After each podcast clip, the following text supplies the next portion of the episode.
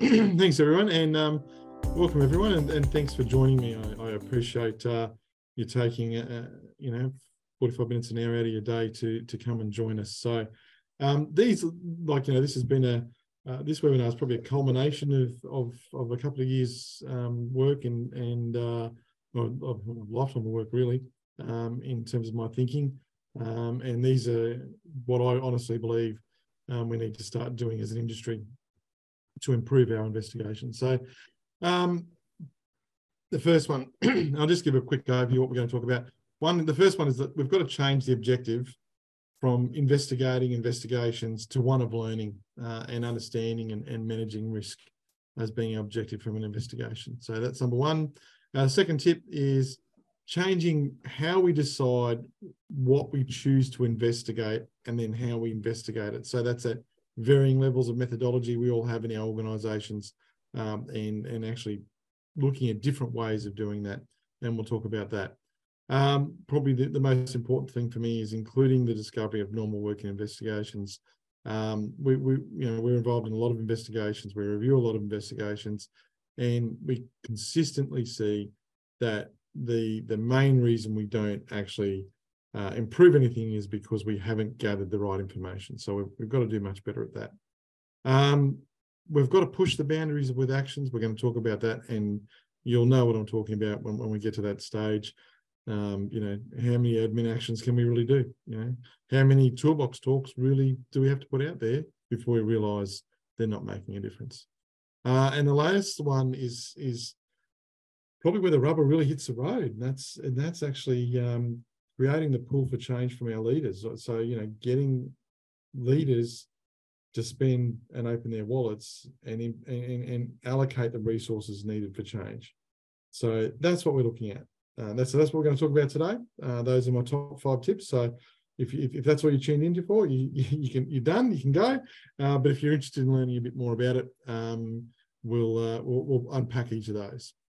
So the first one um, is why we investigate at all. So you know, uh, an event occurs, um, and as an organisation, we then have a decision to decide about what we do with that event um, you know, the, the, we might we don't have to investigate it at all. Um, you know, we don't we don't have to do anything. We can just you know look after the if it's someone's injured, look after the injured. We can repair the damage. We can repair the harm. Um, but you know, we, we've got to decide what's the objective here of investigation. And traditionally, our objections have been to prevent recurrence. I've written it in procedures, I've written it in um, systems, I've taught it, I've trained it, I've been involved in it and prevent recurrence. My question to the group is this how's that working out for us? You know, and, and uh, you know, you're probably, you know, you, and you're probably all, you know, nodding your heads and going, not well, Mark, not well. We, we aren't preventing recurrence of anything. Um, yeah, there'll be the occasional outlier, so please, you know, don't um, don't attack me uh, too hard. But yeah, in general, we don't prevent recurrence. Not a bad aspiration, but actually ultimately largely unattainable. And the reason it's largely unattainable is quite simple when we actually think about it. We put two and two together. To prevent recurrence, prevent an incident happening again, we would actually, to guarantee it doesn't happen again, that's what prevent means, it doesn't happen again, we would actually have to eliminate some part of the risk. So if we were to prevent recurrence of um, incidents involving forklifts, we would have to involve, we would have to eliminate the use of forklifts. If we wanted to eliminate knife injuries, we would have to prevent the recurrence of a knife injury, we'd have to eliminate the use of knives. You know, and sometimes that's possible, but most of the time, these elimination actions are, are unicorns, very rare uh, and very unlikely. And what that does, though, it puts us in this very linear space about really just caring about the event itself. So that's the behavior it drives. So we know systems drive behavior, right? Um, so we know that if our system says, you know, you must try and you know identify this root cause so we can prevent reoccurrence. We can put an action in place to prevent reoccurrence. Well, we rarely ever get actions that prevent reoccurrence because most of our actions are administrative. And all we ever do is focus on this root cause of an event, which is typically very linear and doesn't really broaden the risk. We're not really understanding the true nature of the risk. So some time ago, we we decided um, at investigations differently that our objective isn't going to be to prevent reoccurrence. Our objective is going to be learn and improve. And by improve, we mean reduce risk. That's what we're looking to do. We're going to investigate, we're going to learn as much as we can about the work, as much as we can about the task, as much as we can about the complicated socio-economic system environment that it lives in, and then we're going to reduce risk. We're going to identify those issues. So that's our aim because reducing risk should always be one of the key objectives for any person involved in health and safety because that's our that's our that's our goal, right? Eliminate or to reduce risk as so far as reasonably practical. That's our whole that's our whole end objective. And how we achieve that we can do any number of ways. So my first point, change, get rem, remove prevent reoccurrence and move to one of learning and improving because you can't manage what you don't understand. Managers can't manage risks that they don't know about and don't understand. And that's what we need to do. That's what we need to do. The next point we're going to talk about is how we choose to investigate. And so, a little story here I was working with some clients uh, a while ago, and this incident occurred. So, someone was walking up uh, ladders of a truck. It wasn't that particular truck, but they were, they were, they were walking up ladders of the truck. They fell to the ground and they got, uh, and they had uh, sustained arm and leg fractures, fairly serious. A different operator was walking along a platform, very similar to this one here. Nothing on the ground, wasn't wet, wasn't raining, no issues, wearing appropriate PPE, the boots were fine, done up. They basically tripped over their own feet and they fell to the ground and they sustained wrist and rib fractures. The problem is now both of those resulted in record what we call recordable injuries. One was lost time. Somehow the other one was medically treated. That's half the problem, right? Right there, which meant that both of those for that organisation required an ICAM. how much is there to learn? Like, I think the one on the on the one left with the truck ladder and the handrail failing, there, I reckon there'd be a lot to learn there. The operator is just walking on and trips over their feet. Not a lot to learn. And in fact, in that investigation, they I, was sitting in the review and they were discussing about the outcome putting posters out at their sites saying, watch where you walk if I was an operator of that site, I, that poster wouldn't like literally wouldn't have even registered in my consciousness. And if I had seen it, I, my thoughts about the person that wrote that that um, poster or developed that poster, not very gentlemanly like. I can just tell, I can tell you that, not very gentlemanly like at all. So we're stuck in this driven by two how we how we investigate that methodology, whether we do minor investigation, medium investigation, high investigation, or whatever, whatever mix your organization does. We're stuck with this sort of approach about where we choose it. And the first one is on this, this the first approach we use is on an actual consequence base. So if it was a first aid, medical treatment, restricted work loss time, fatal fatality, that determines what level we come in at with our investigation. The problem with that is, and I'll just show it all up, is that these definitions, often written by organisations themselves, and heaven forbid you're subject to an organisation that follows OSHA, because we know how lovely that whole system is with OSHA. Um, it tends to drive this approach that the classification is more important than patient care. You know, we've all seen those things, we've probably experienced it ourselves. where you know we've got people in hospital and we're asking to review procedures, or they've got a broken leg in the office, broken arm in the office, or whatever, and they're a you know they're out in the field, they're a field worker, you know they you know might have very low um, computer skills because that's not what they're into and not their job. But we're asking them to sit there for a week or two and review procedures just so we don't, you know, get a stat. Um, the statistical manipulation is mind-boggling. Um, you know, the the organisations quite often write their own definitions for those um, on in the column on the left there, um, and then we play with it. We play with it. Oh, you know, my, my favourite one is is prescription medication. You know, if we give them if we give them, uh, you know, like Voltaren's a classic example, right? We give someone 25 milligrams of Voltaren to take, not a medical treatment. If we give them 50 milligrams, medical treatment, uh, it's medical treatments because it's prescription medicine. Uh, therefore, hey doc, we'll just get him, we'll just get him the 25s and he can take two. Case, you know, we've, we've fixed it, right? Um, it drives underreporting, um, you know, because uh, people don't want to lose bonuses or or any of these other stupid reward systems we've got out there for for for for, for injury frequency rates.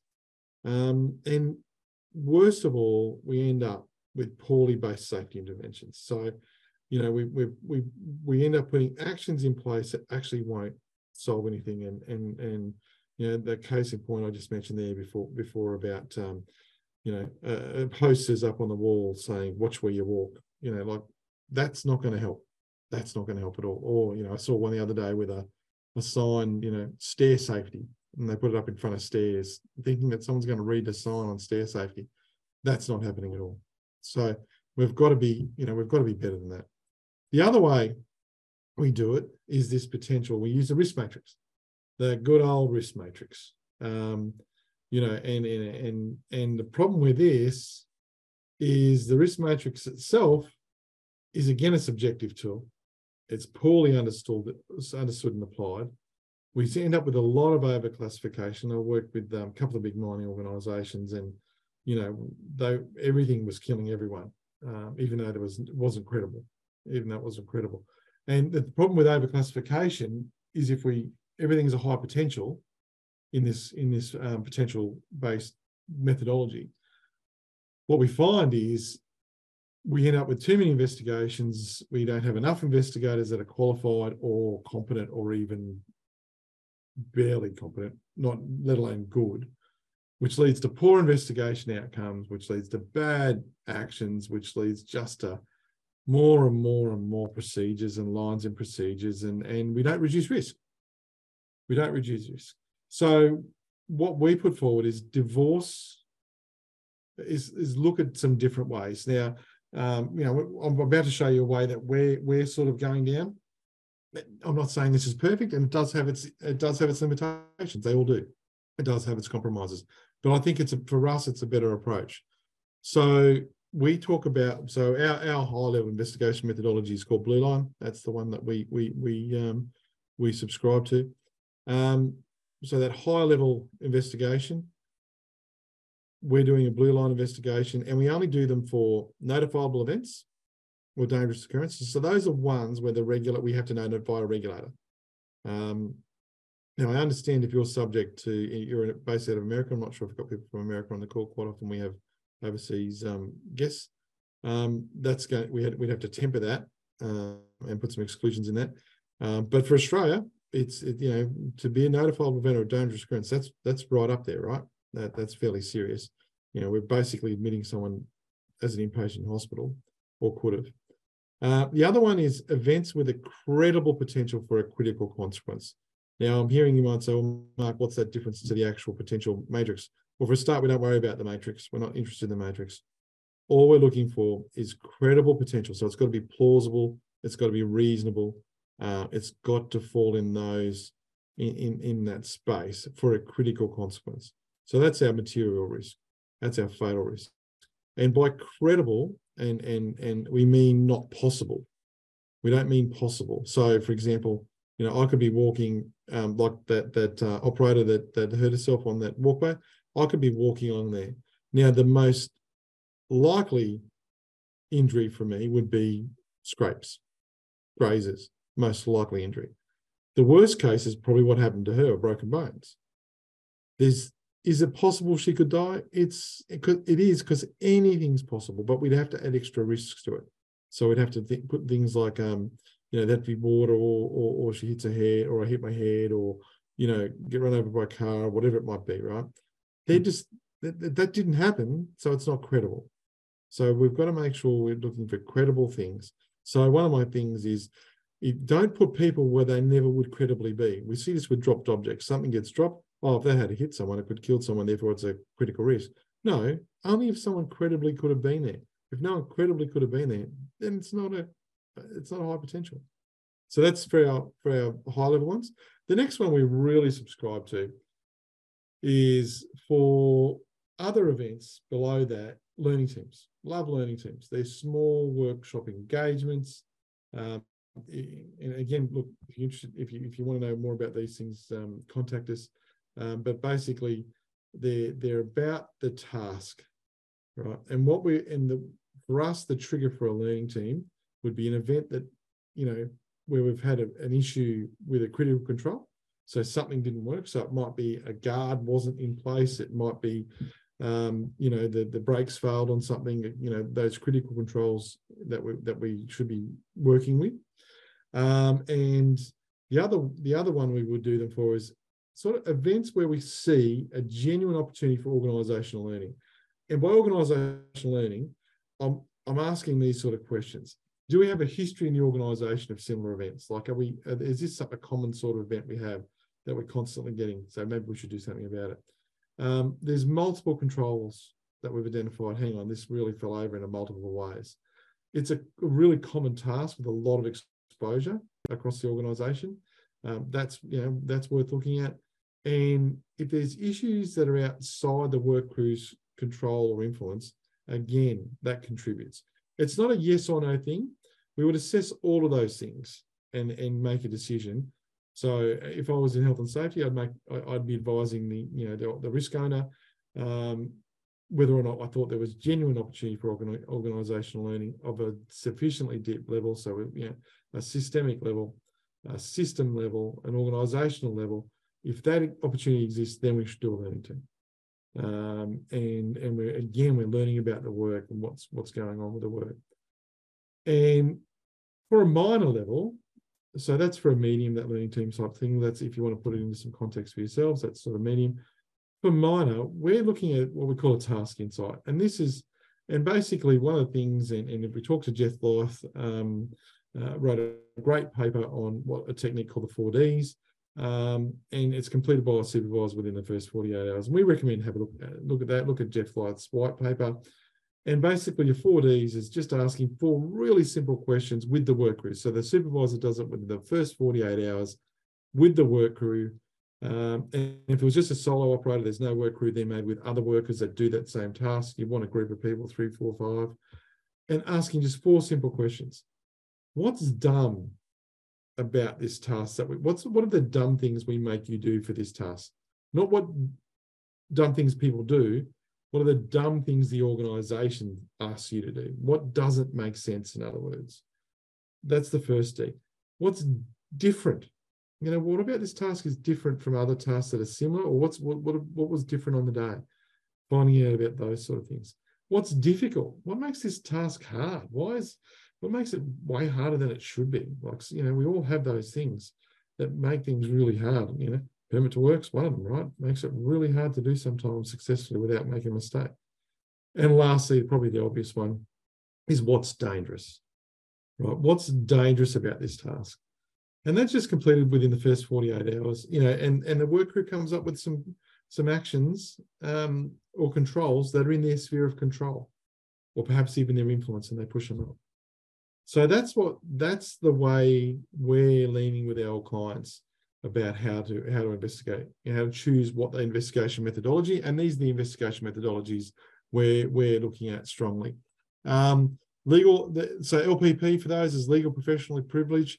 Look, at the end of the day, don't even bother having, you know, you can have a, a you know a um, uh, a format for your site that you like. the blue line's fine if you want to use that or whatever other high high, high level investigation methodology you use.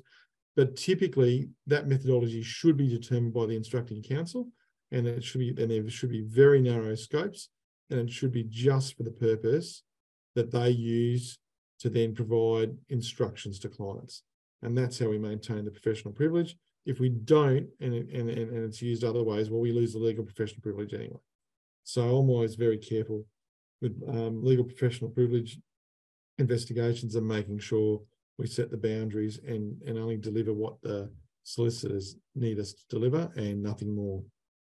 Um, and so just in that, in terms of legal professional privilege investigations conducted under there, typically what they, they're designed to provide advice, their, their objective is for the instructors to, the um, instructing solicitor or counsel to review and then provide advice to the client. That is their purpose.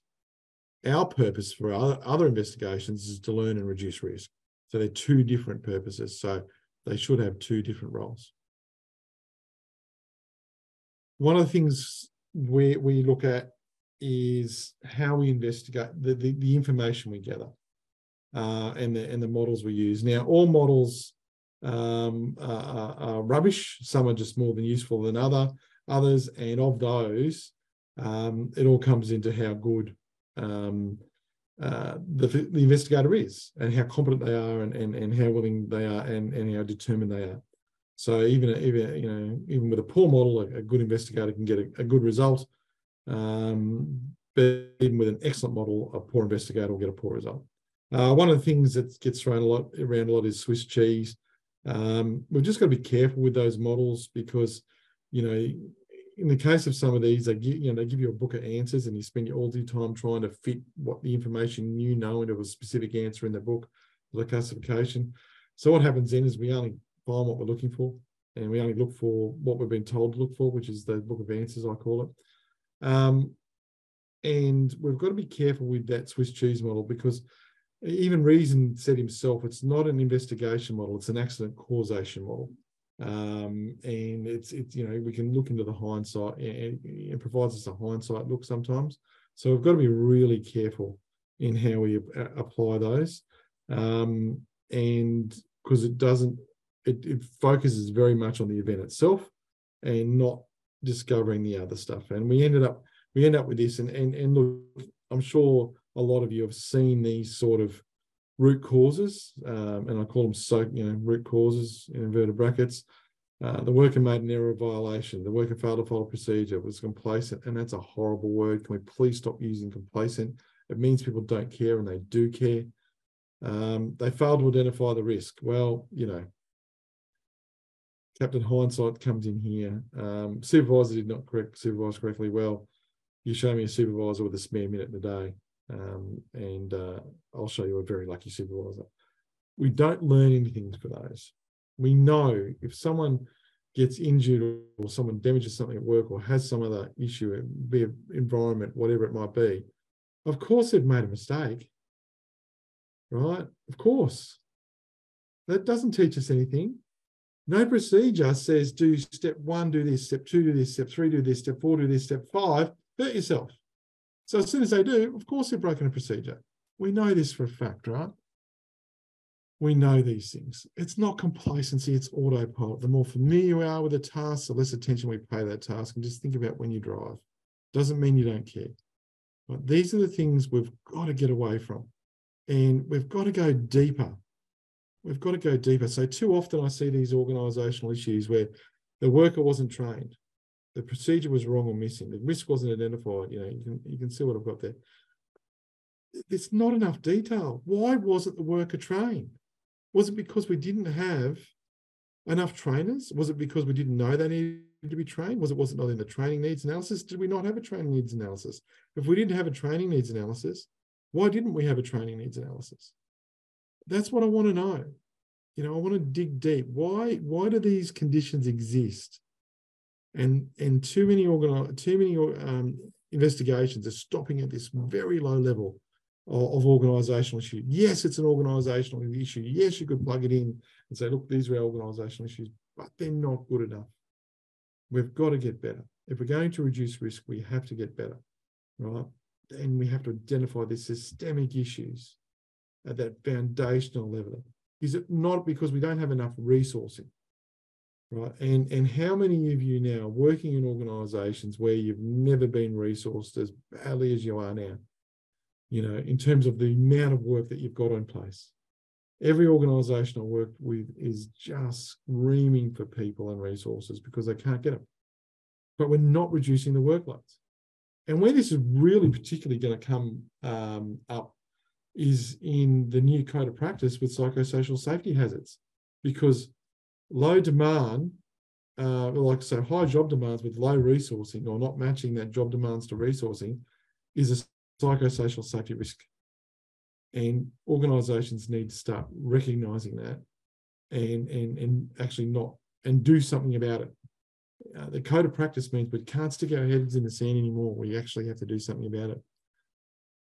As Todd Conklin says, you know, death hides in normal work and, and stable systems make it really difficult to, to find, to identify, you know, and by normal work, we mean those, you know, the, the production pressure that's on us every day, the resource constraints that are there, our flawed processes, equipment and its state, you know, is is it in good repair, poor repair, old, new, you know, COVID banged us about, we're still recovering, spare parts, um, demand. You know, I was at a warehouse yesterday with a client and just the way the ebb and flow of material supplies all over the shop at the moment. So their warehouse is quite constrained because they've had to take on a lot more stock because just the way it didn't get delivered when it should have. Now it's delivered late with a whole lot of other stock, and they're having to manage additional risk with that.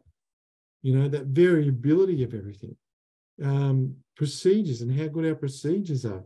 All these things are normal work. These are every day. It's not just a one-off, right? This is these aren't the conditions that are existing um, just for the event itself. These things exist 99.9% of the time, uh, and workers are just managing it. That's why we call it the blue line. That's that's that's why um, it, it, it's it's that normal variability of how the J gets job gets done and how they make decisions because their decision making is completely influenced through the context of the work environment and the systems that either support it and enable good decisions or don't set people up for success.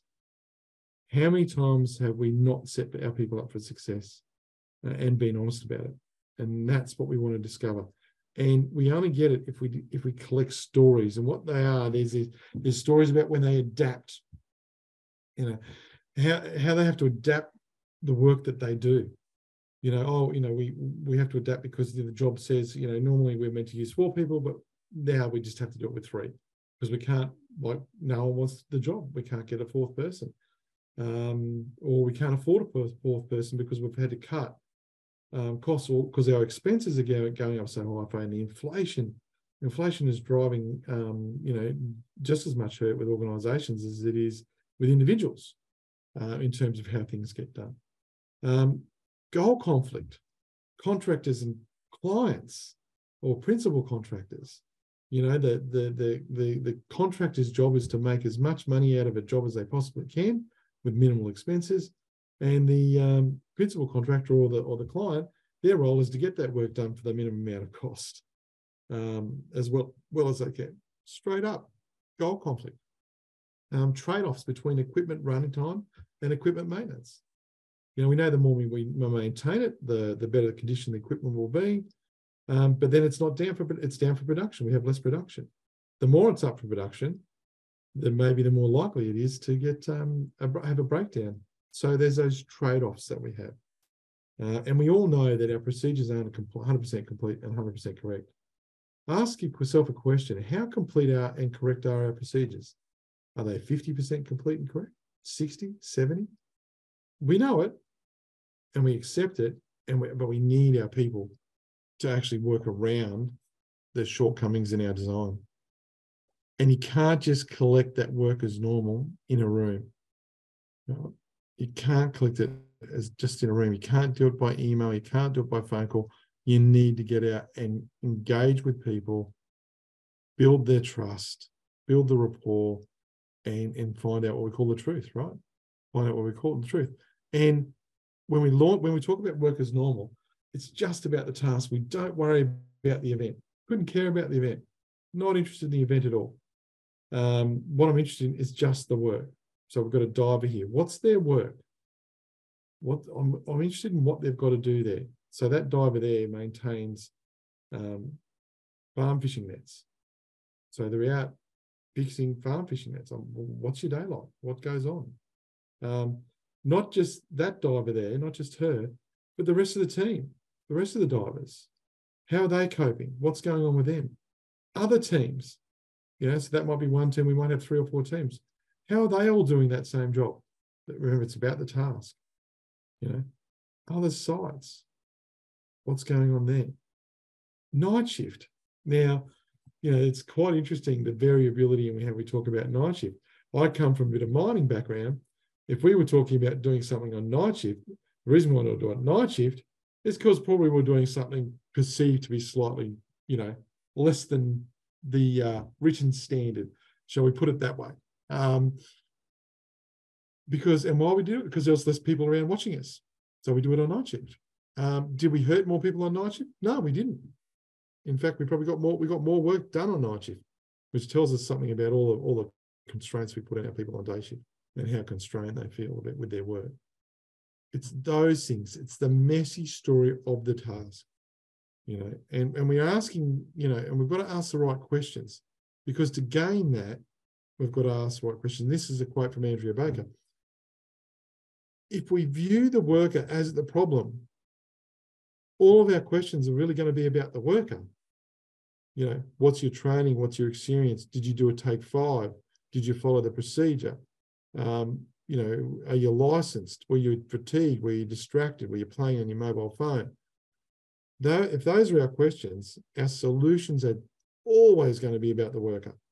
You know, retrain, discipline, those sort of questions, those sort of solutions, which means we're not reducing risk we're not affecting the probability of other people getting hurt. We've done nothing except, you know, the old blame and retrain. And we've got to get off that roundabout. So we've got to ask the right questions. So it even starts there. How we ask our questions. We've got to shift our thinking from who failed to what failed. Hold the mirror up to the organization about normal work. What's driving it? And I use these things called generative questions you know, we ask these ones in wonderment and curiosity, right? We really have to be genuinely curious because at the end of the day, we're trying to create change. They've got to be without bias and judgment, right? So, yes, I might have done that job once upon a time, or I might have even done two weeks ago. But it's not, I'm not, it's, I can't use that bias or judgment or knowledge. That's not how we get what's going on, right? How work actually happens. You talk to any supervisor, you ask, did the work go, did your day go today how you planned? And mm, yeah, mm, if they're just doing normal stuff, their normal day, it never goes how they anticipate in the morning. They get some stuff done, but it's always going to be interrupted by other stuff. Tell me stories. So don't ask, you know, tell me about, tell me a story. Don't don't start. We can ask an open question oh, how does work go really well? And they'll give us a general answer. No, tell me a story about the last time this task went really well. Tell me a story about when you were doing this job, something was out of your control. What did you do? How did how did you cope? You know, what was the result? Tell me a story when you were doing this job about the last time you had to when you had to adapt and change how you did the job.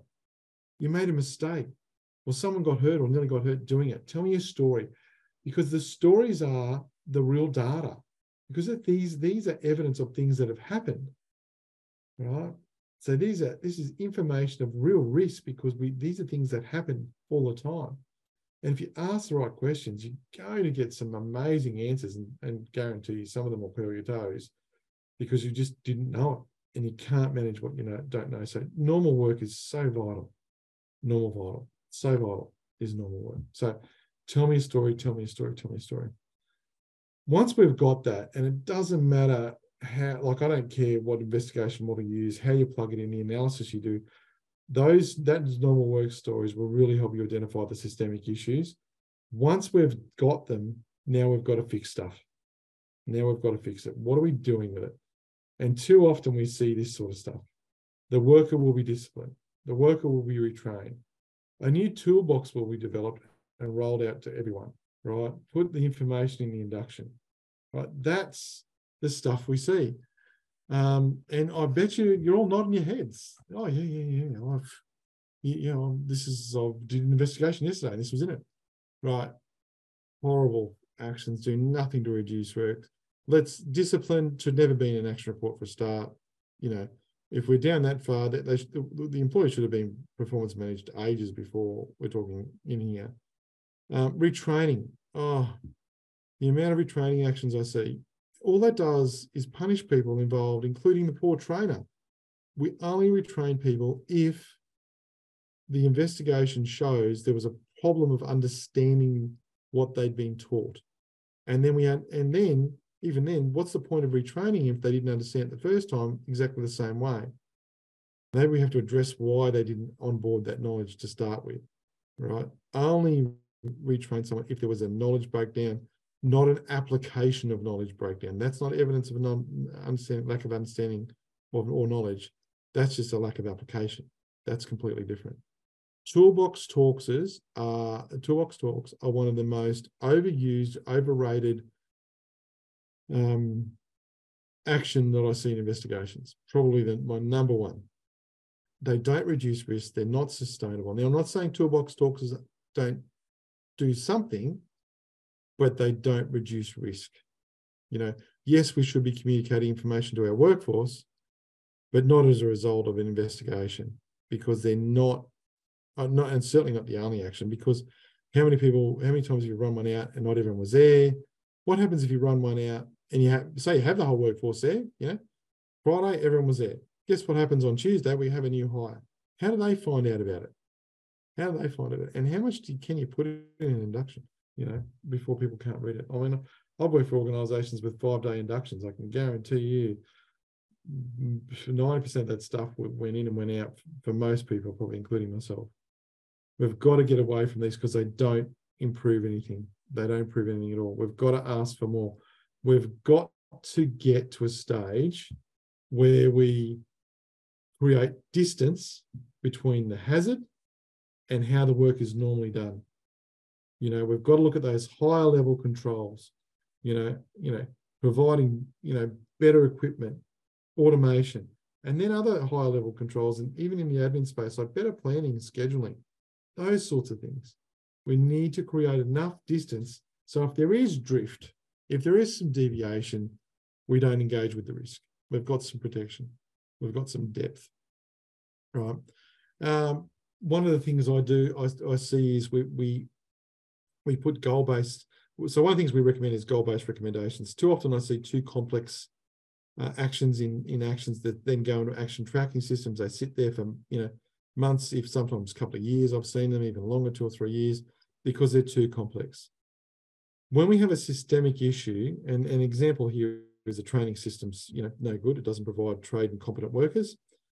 Our goal-based recommendation would be to, to implement a training system that provides training competent workers. Now, that doesn't live in a standard tracking system, right? So that's a goal-based recommendation. So we want a training system that meets this standard. We want it to achieve this. It then would go to the training manager for them to work out how best to achieve that goal-based recommendation. And our advice is it gets removed from, it gets put in their strategic plan for their department, their division, their business unit, whatever it is, and then it and then it gets closed out of the action tracking system and it's tracked by the senior leaders as part of their performance management of the implementation of their strategic plans. Um, it, it, it, just makes things a bit easier. And also when we look at those goal-based recommendations, one like this is going to take resources, consultation, change management, leadership commitment. That's not something we can wrap up in two or three, you know, in a sentence or two about how that works that that requires a detailed plan and resourcing. So that happens at a strategic level. We need to make sure that we do that. We need to make sure that we do that. Um, too often I see, you know, too many controls in the lower level, uh, and it and it does my head in. Too many of these admin admin actions. I was at a at a workshop not long ago, and um, there was a professor from the University of Queensland. He said, and he, and he said, there's only actually, you know, three um, type of controls in the hierarchy of control. And we're all going, hang on, isn't there five? You know, elimination, substitution, isolation, engineering, um, admin, PPE. And he goes, no, because the bottom two, admin and PPE, are out of our control because they are now, we've gone over to the workman and said, it's up to you. You know, you we've we've we've done all we can to manage risk. Now it's on, on you to manage risk. And that's not what the WHS legislation says in Australia. It's up to the PCBU to manage risk, not up to not up to them. So every time I do an investigation, I get an action. I go right. Can we eliminate? Can we eliminate that risk? And really press hard. Can we substitute? Can we isolate? Can we engineer? And I work through each of the findings, each of the risks, each of the issues, and I start with the people who do the work. Can this be eliminated? So I actually make it a very structured process instead of us just jumping to writing the next procedure or putting a line in a procedure. Um, really push hard. We've got to push harder. Um, we're up to number five, my fifth tip, and and and looks like we'll be finishing up uh, on time, which is always good. Sarah likes when I do that. Um, the written report. So let's be clear about the written report. What its role is is to actually not just be a nice little novella that a leader reads and go, oh yeah, I'm comfortable with that. Those actions look okay, and then moves on and thanks very much for coming. The written report should be, and I'm talking about high level investigations here when we're, you know, fairly serious investigations, we credibly could have killed someone, um, or we really seriously did hurt someone. We've they've got to be drivers of change for the business. They've got to give the the the, the risk owner the decision maker, the resource owner, and the the um, the drive, the push to make change. We've got to actually do that, and and and and we've got to push that hard. We want to instigate that change, drive that action. So we've got to start using what we call a business case approach. We've actually got to be a bit more technical with our writing, um, and one of the and, really push that. Um, and there can be no surprises. So, you know, one of the things we we, we advise uh, people to do is when you start during investigation, socialize the investigation with the manager or the risk owner. So let them know as soon as you start to see some of the risks emerging. So there is no surprise when you when you do your findings. And then once you've worked that out, you're starting to get some clarity on where your recommendations might lie or your actions might lie. Start to socialize that. You know, leaders hate surprises, right? They get enough to deal with without being blindsided or surprised. So that's where some organi- some safety people fall apart. They they just absolutely ambush with a report saying, uh, and then wonder why they don't get the results. We've got to be better than that. We've got to be better than that. Um, when I'm writing an investigation report, I start at the back. I actually start when I start with my recommendations. So, so I've already, you know, this is when I'm actually wordsmithing the report, right? So I'll have a rough draft and I'm wordsmithing the report. Um, I'll start with the recommendations, make sure they're tight.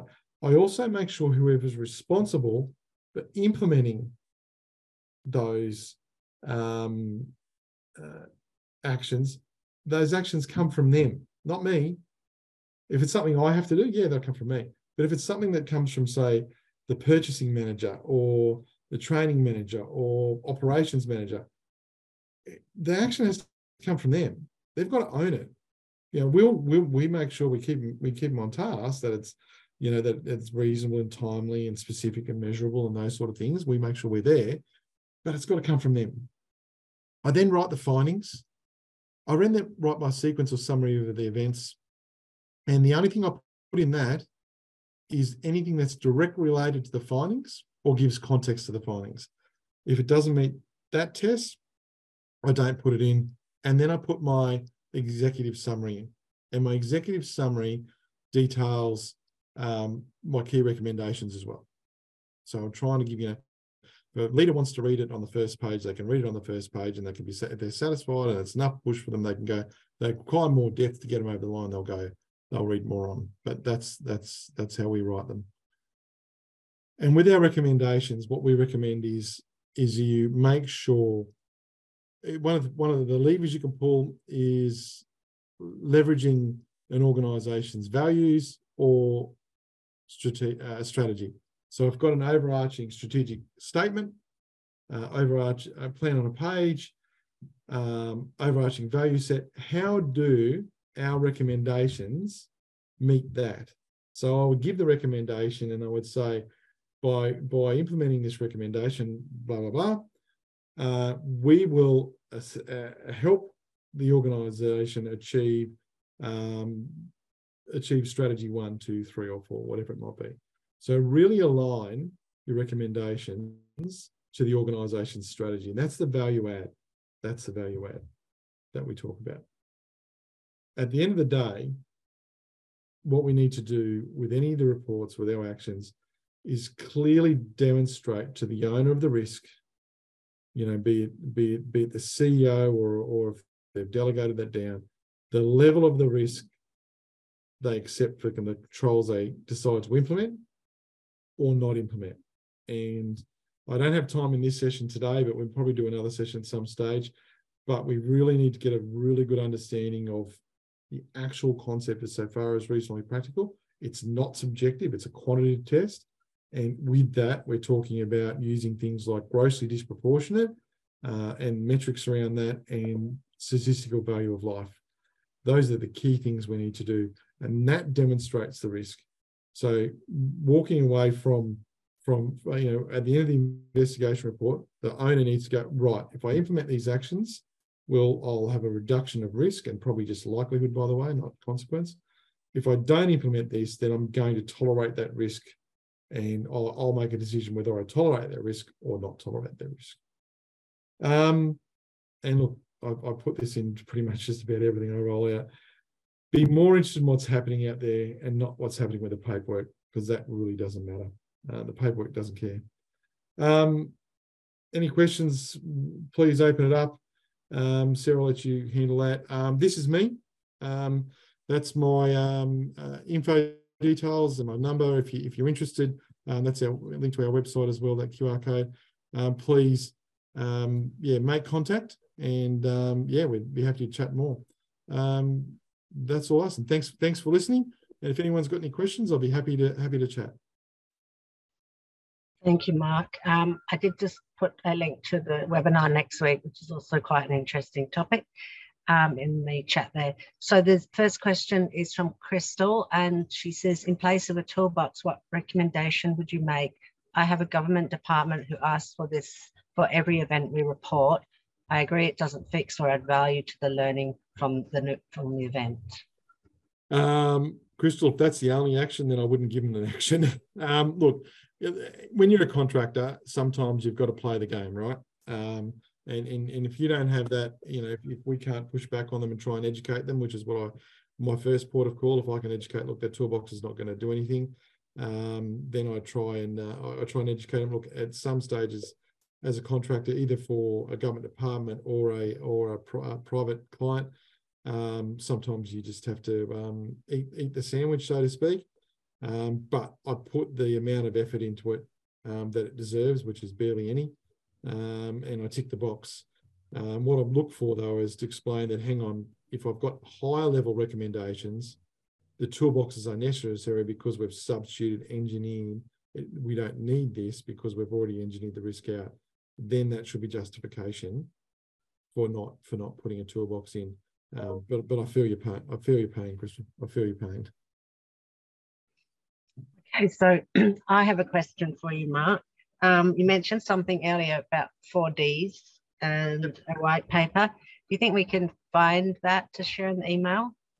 Uh, yeah, it's just if you if you um, or if you just Google Jeffrey Lyth, uh, J E F F R E Y Lyth L Y T H, um, the four Ds. But I'll, I'll send you. Um, I'll send you. It's it's it's not my paper. It's Jeff's. Um, yeah, we should be able to find that white paper, yeah, and people should be able to find it fairly easily on Google. Yeah, I'll have a look. All right, so yeah, we don't have any more questions, but um, yeah, it was a really good turnout. Um, so we will send out this link podcast YouTube later today. Awesome. So thanks, Mark. That was no really interesting. No, and we, yeah, look forward to another one on that um, for the um, topic you mentioned later on in the year. Yeah, I think we'll be doing one a little bit later on psychosocial safety risks. Oh, yeah. All right. Thanks a lot. Thanks, Thanks, everyone everyone. for coming. Bye. Bye.